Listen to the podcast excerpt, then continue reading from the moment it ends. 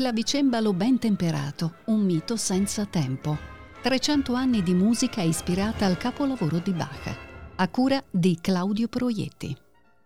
Dodicesima trasmissione, La Monte Young e PDQ Bach.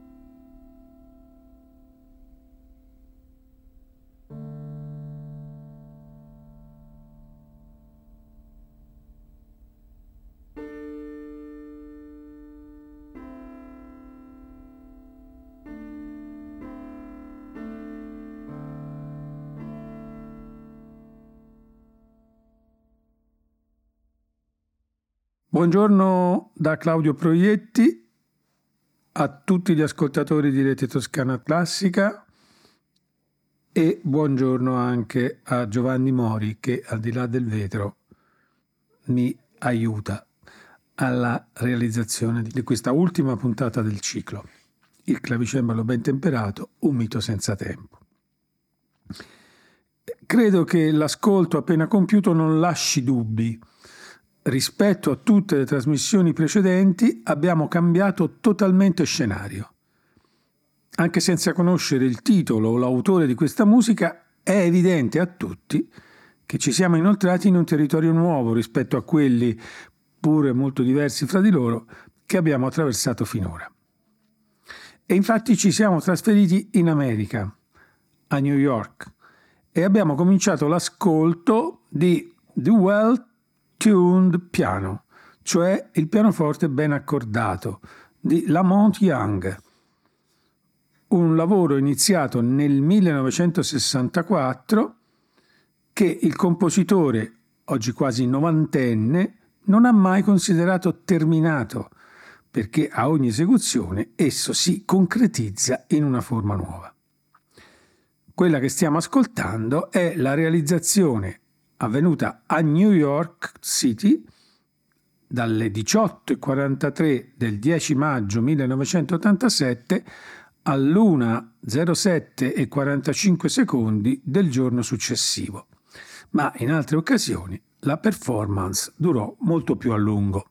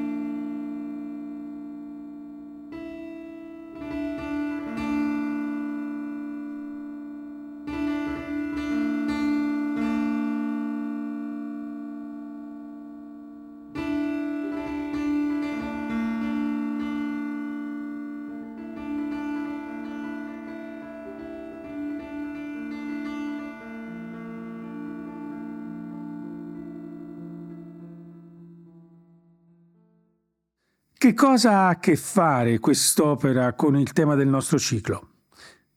Eh, per prima cosa il titolo, ripeto, The Well-Tuned Piano, costituisce un evidente richiamo al clavicembalo ben temperato e anche se la sua struttura non ospita preludi e fughe, alla base della sua ideazione c'è un pensiero assai rigoroso e forte, dal quale tale titolo è scaturito. Anch'essa dunque discende, sia pure per rami trasversali, dal rigoglioso tronco originario del clavicembalo ben temperato. Ma soprattutto, come vedremo, il legame che unisce senza discussione i due lavori sta nel fatto che The Well-Tuned Piano nasce in opposizione proprio a ciò che Bach, col clavicembalo ben temperato, affermò in modo perentorio, e cioè la validità universale del temperamento equabile.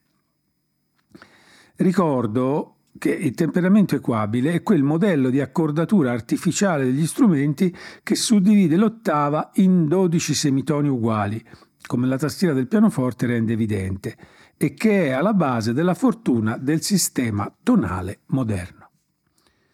proverò a illustrare sinteticamente alcune caratteristiche del pensiero di Lamont Young, intercalando le mie parole con l'ascolto di altri frammenti da The Well-Tuned Piano, anche se so bene che, così facendo, compirò una vera e propria violenza verso un'opera concepita per attraversare e definire spazi e tempi enormemente ampi.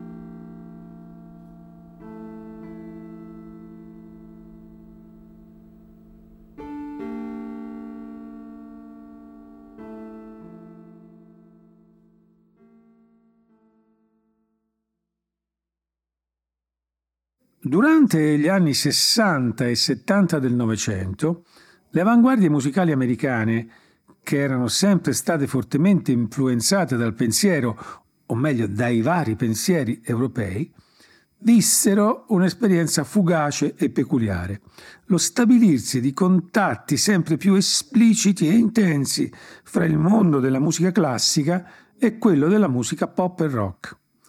Musicisti come Stockhausen e Ligeti furono individuati a modello ed esplicitamente citati, oltre che dai Beatles, anche da gruppi come i Grateful Dead o dai Jefferson Airplane, per non parlare poi del leggendario rapporto che si stabilì fra Frank Zappa e il compositore franco-americano Edgar Varese.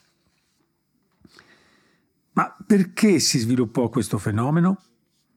Perché il lontano e astratto repertorio contemporaneo diventò a un certo punto interessante per la generazione psichedelica? Si trattò di una serie di contingenze, forse anche di equivoci, grazie alle quali per qualche tempo sembrò che l'astrazione dei compositori classici appartenesse allo stesso ambito della controcultura giovanile, entrambe estromesse dal sistema dominante e accomunate dall'interesse per i nuovi strumenti tecnologici che stavano allargando le frontiere del suono. Ma dunque ciò vuol dire che stava svanendo la grande lezione di John Cage per una via americana alla contemporaneità, tracciata abbandendo il sistema tonale e la tecnica della ripetizione e aprendo la strada all'alea? Tutt'altro. Nella realtà profonda della musica colta, e uso questa espressione per consuetudine e per capirci, perché nella pratica i confini fra i geni erano e in parte sono ancora quanto mai fluidi, Dunque, nella pratica della musica colta, ormai il dado era tratto. Dopo la fine della guerra, l'asse di rotazione della cultura mondiale si era spostato definitivamente al di là dell'Atlantico e quindi tutta la nuova generazione di compositori poté esimersi dal guardare all'Europa e fece riferimento alla tradizione della musica innovativa americana, rappresentata oltre che da John Cage, ovviamente da Eric Howell, Lou Harrison, Morton Feldman e poté ignorare le implicazioni linguistiche e simboliche nell'atto del comporre che la cultura europea aveva ingigantito. Poté, in una parola, agire senza angosce. Schoenberg fornisce un ritratto musicale dei suoi tempi molto onesto. Gli rendo onore, ma non voglio scrivere come lui. Stockhausen, Berio e Boulez descrivono con grande onestà come ci si sente a raccogliere i cocci di un continente distrutto dai bombardamenti della Seconda Guerra Mondiale. Ma per un americano del 1948, del 1958 o del 1968, in un contesto di auto con le pinne, Chuck Berry e milioni di hamburger venduti, fingere di avere la plumbea Angst viennese, cioè la paura, è una menzogna, una menzogna musicale. Chi scrisse queste parole è Steve Reich, il campione, insieme a Terry Riley, Philip Glass e Lamont Young, della musica minimalista, espressione americana per eccellenza.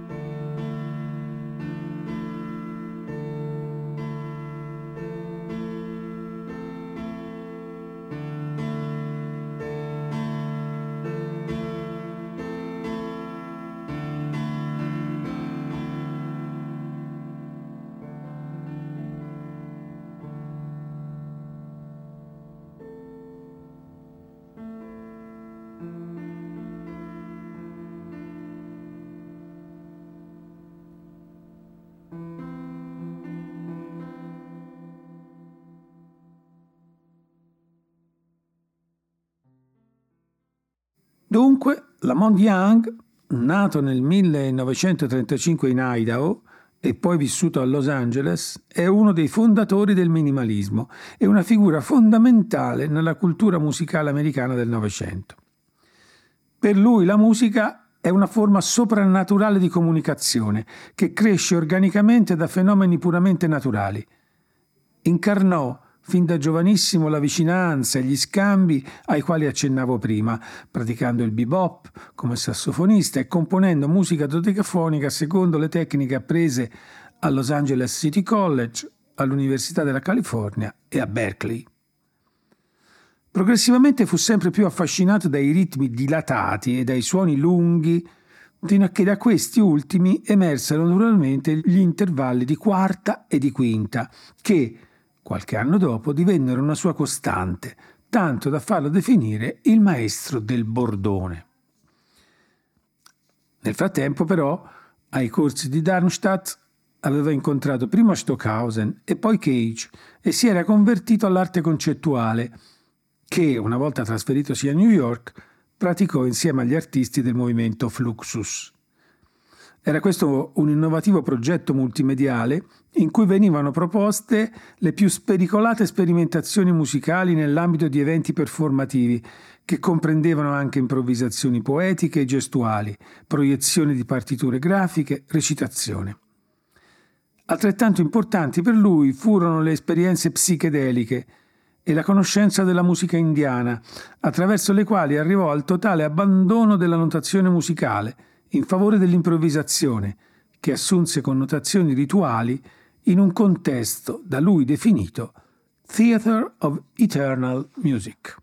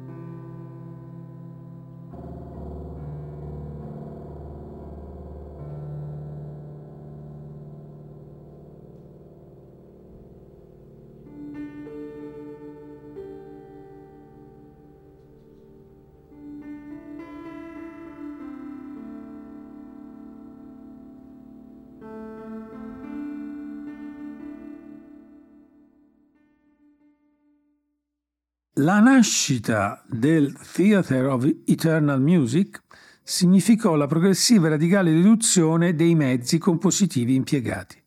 Scrive Young, Four Dreams of China, composto nel 1962, è la prima opera in cui ho riflettuto sull'eventualità del non inizio e della non fine. Iniziai a pensare ai silenzi come inclusivi di un silenzio iniziale e di uno finale, in modo che i musicisti lo potevano riprendere lavorando, tanto per dire, con la stessa altezza del suono e lo stesso tono. In questo modo ogni esecuzione poteva essere considerata come la continuazione di un lavoro più ampio. È questo il momento in cui i bordoni, derivati dall'esperienza della musica indiana e dalle pratiche del Medioevo europeo, assumono un ruolo di inaudita potenza sonora e psichica, sia che vengano prodotti da strumenti acustici amplificati oppure da oscillatori elettronici. Suoni fermi, lunghissimi, immobili, che solo eventi casuali, come le imperfezioni tecniche dell'uomo o della macchina, potevano modificare. E quindi questo è anche il momento in cui qualsiasi discorso musicale si riduce a una pura essenza concettuale, cioè a un'esperienza singola, destinata, come abbiamo sentito nelle parole di Young, a protrarsi nel tempo in modo indefinito. In questo contesto, l'allontanamento dalla tonalità divenne irreversibile e così nel 1964 si crearono le condizioni necessarie alla nascita, o meglio all'avvio della nascita, di The Well-Tuned Piano. In quell'anno, infatti, Lamont Young individuò per la prima volta gli intervalli musicali che sono alla base del pezzo, come un insieme di numeri razionali ottenuti studiando le implicazioni della serie degli armonici naturali.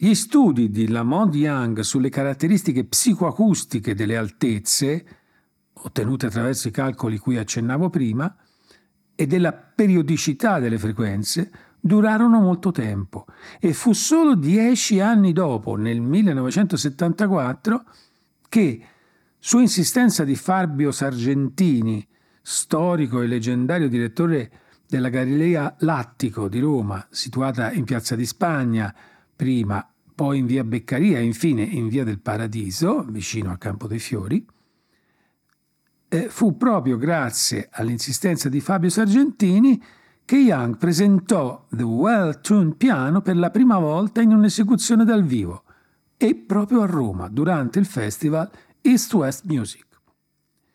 In seguito lo ha riproposto, in forme, come ho detto, sempre diverse, in moltissime occasioni, ampliandolo anche a spettacolo visivo, collocato in un ampio spazio che si chiama The Magenta Lights, creato dalla moglie di Young, Marian Zazila.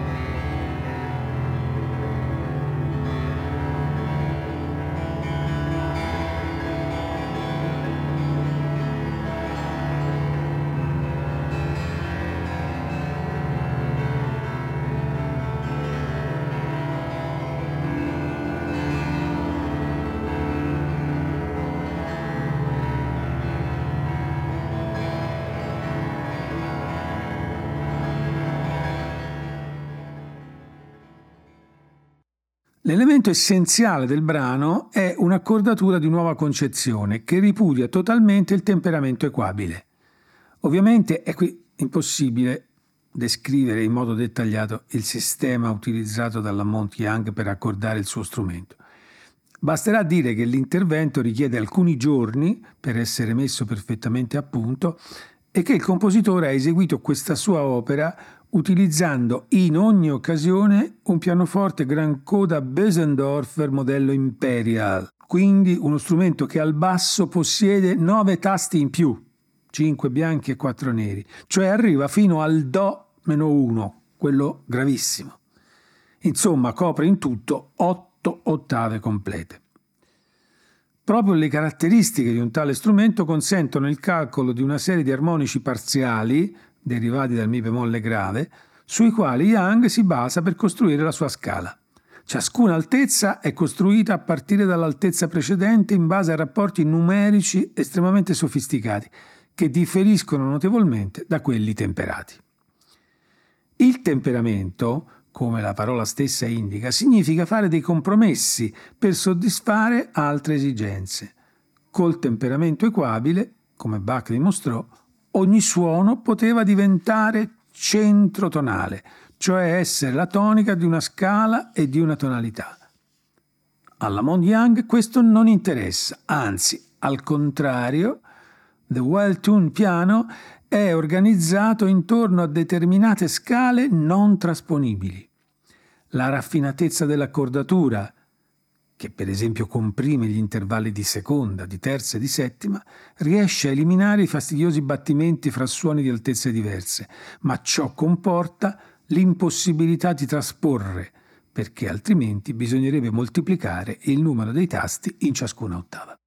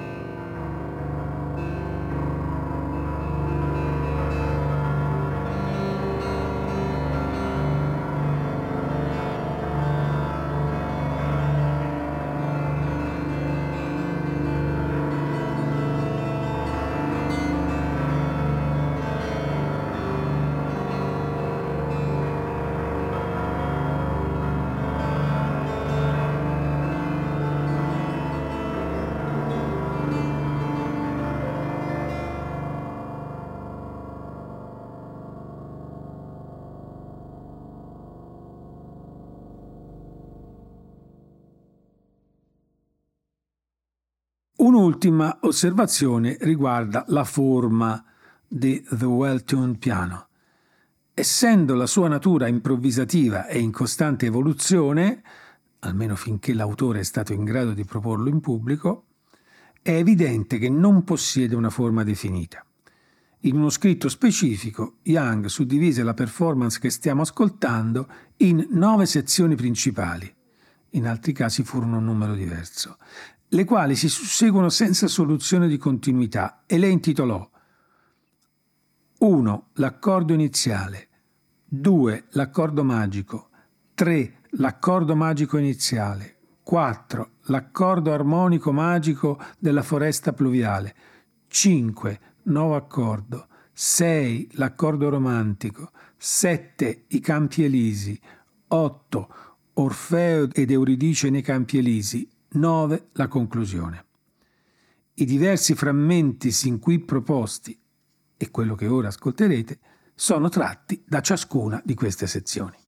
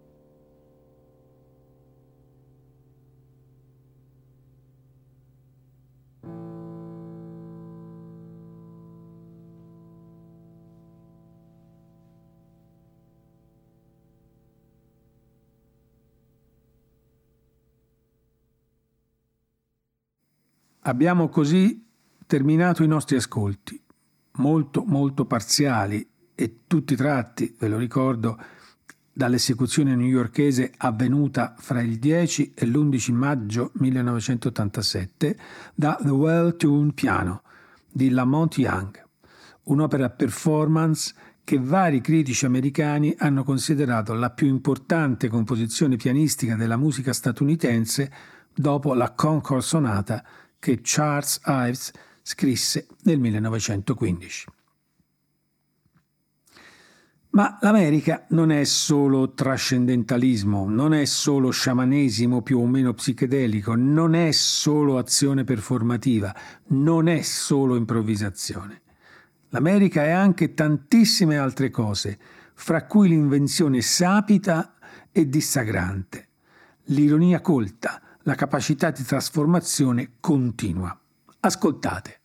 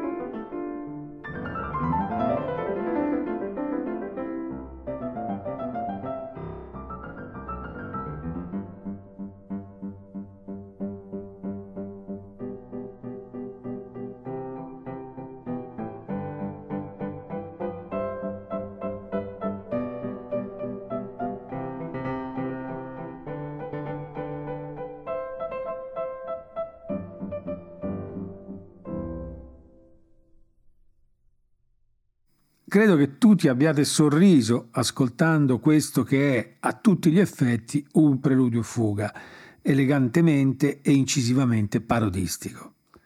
Da dove viene? È il numero uno, rigorosamente in Do maggiore, di The Short Tempered Clavier, lavoro pubblicato nel 1995 da P.D.Q. Bach. Di questo autore esiste una circostanziata biografia, dove si dice che nacque a Lipsia il 1 aprile del 1742 da Johann Sebastian e Anna Magdalena, che però non gli diedero un vero e proprio nome, ma solo delle iniziali. E la biografia prosegue su questo tono, individuando nel plagio maniacale la caratteristica essenziale della musica di P.D.Q. Bach. Tutto ciò si deve a Peter Schickele, un compositore nato nel 1935 in Iowa, che nel 1960 si diplomò in composizione alla Juilliard School di New York. All'inizio lavorò nell'ambito della musica pop folk, arrangiando per esempio alcuni album di John Baez e del musical, ma ben presto cominciò a proporsi al pubblico con performance musicali ironiche, che nei paesi anglosassoni hanno sempre avuto molta fortuna.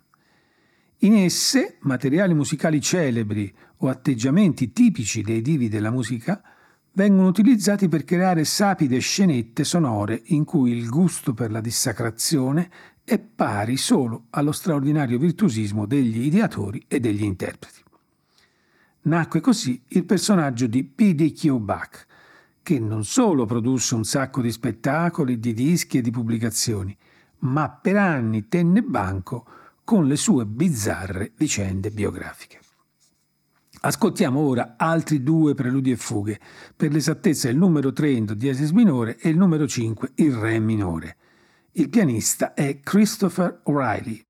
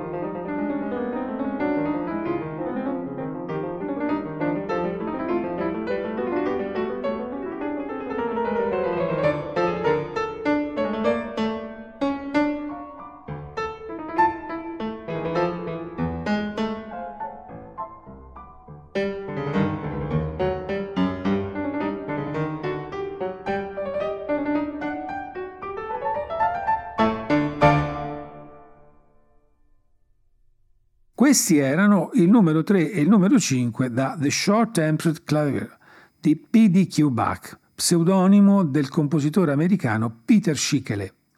Il titolo completo della raccolta è Il pianoforte poco temperato, però short tempered è un gioco di parole che in inglese vuol dire anche irascibile e quindi il pianoforte irascibile, preludi e fuga in tutti i toni maggiori e minori, eccetto quelli davvero difficili. Questo è il titolo. Infatti i 12 preludi e fughe che la compongono sono nell'ordine in Do maggiore, Do minore, Do diesis minore, Re maggiore, Re minore, Mi bemolle maggiore, Fa maggiore, Sol minore, Sol maggiore, La maggiore, La minore, Si bemolle maggiore, cioè tutte quante queste tonalità non superano le quattro alterazioni in chiave. Ho così voluto concludere questo ciclo di trasmissioni, che è stato lungo, complesso e dedicato ad argomenti e situazioni spesso davvero molto seri e impegnativi, con un segno di leggerezza e l'invito a un ascolto sorridente. Spero che lo abbiate gradito e che vi faccia piacere sentirne ancora uno per l'esattezza il numero 7 in Fa maggiore, nel quale le citazioni e i riferimenti sono molti e sorprendenti. Ringrazio per l'ultima volta Giovanni Mori per la preziosissima assistenza tecnica e con lui tutti i responsabili e i collaboratori di Rete Toscana Classica che hanno contribuito alla realizzazione di queste trasmissioni. Un caro saluto a tutti da Claudio Proietti e Spero alla prossima.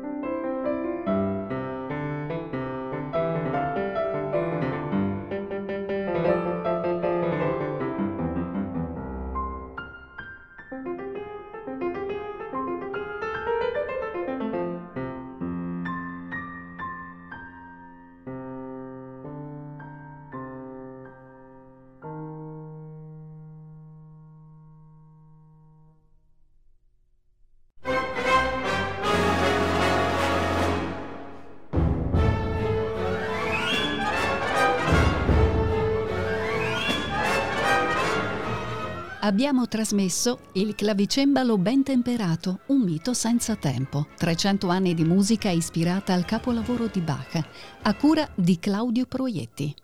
Dodicesima trasmissione La Monte Young e PDQ Bach. Il brano della sigla è Ragtime ben temperato di Paul Hindemith ed è eseguito dalla Queensland Symphony Orchestra Brisbane diretta da Werner Andreas Albert.